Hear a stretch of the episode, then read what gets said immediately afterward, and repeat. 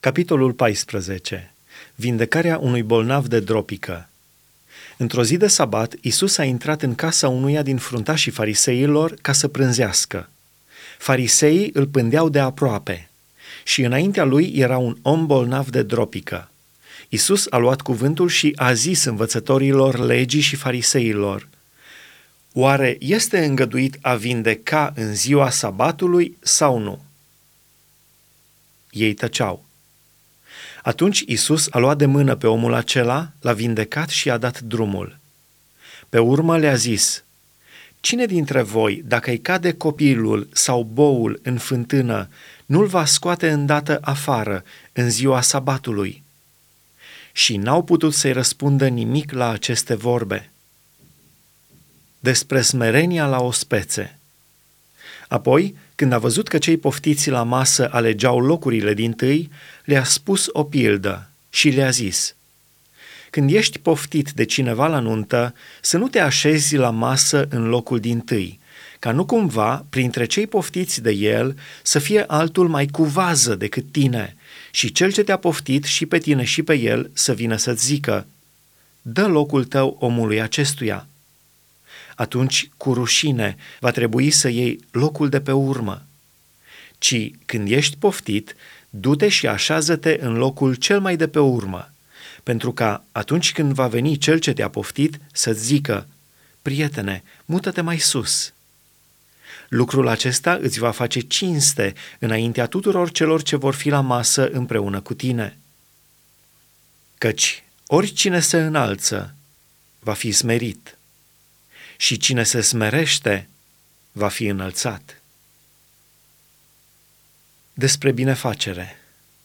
A zis și celui cel poftise, când dai un prânz sau o cină, să nu chem pe prietenii tăi, nici pe frații tăi, nici pe neamurile tale, nici pe vecinii bogați, ca nu cumva să te cheme și ei la rândul lor pe tine și să iei astfel o răsplată pentru ce ai făcut ci când dai o masă, cheamă pe săraci, pe schilozi, pe șchiopi, pe orbi.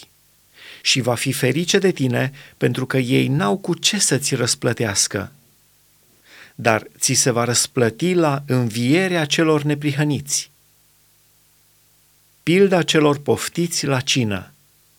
Unul din cei ce ședeau la masă cu el, când a auzit aceste vorbe, i-a zis – Ferice de acela care va prânzi în împărăția lui Dumnezeu. Și Isus i-a răspuns, un om a dat o cină mare și a poftit pe mulți. La ceasul cinei a trimis pe robul său să spună celor poftiți, veniți căci iată că toate sunt gata.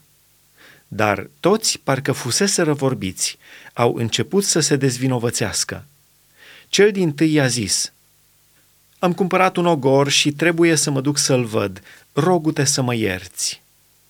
Un altul a zis, Am cumpărat cinci perechi de boi și mă duc să încerc. Iartă-mă, te rog. Un altul a zis, Tocmai acum m-am însurat și de aceea nu pot veni. Când s-a întors robul, a spus stăpânului său aceste lucruri.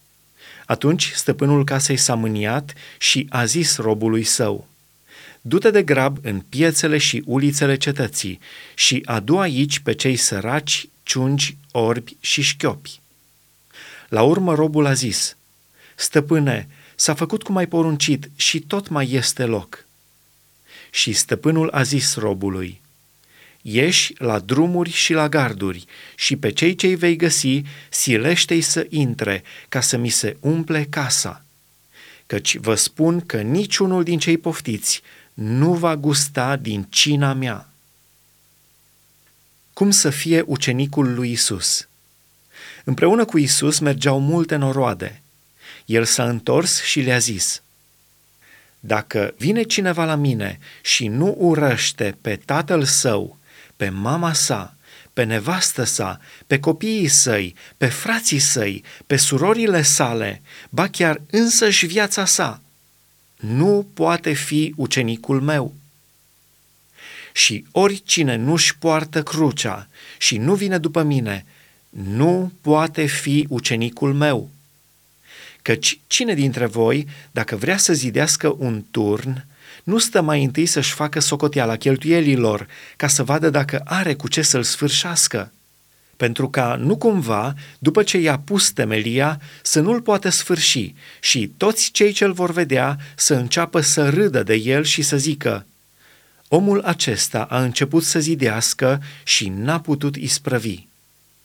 Sau care împărat, când merge să se bată în război cu un alt împărat, nu stă mai întâi să se sfătuiască dacă va putea merge cu zece mii de oameni înaintea celui ce vine împotriva lui cu douăzeci de mii.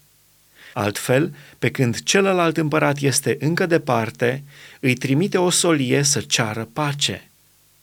Tot așa, oricine dintre voi care nu se leapădă de tot ce are, nu poate fi ucenicul meu. Sarea este bună, dar dacă sarea își pierde gustul ei de sare, prin ce îi se va da înapoi gustul acesta? Atunci nu mai este bună nici pentru pământ, nici pentru gunoi, ci este aruncată afară. Cine are urechi de auzit, să audă.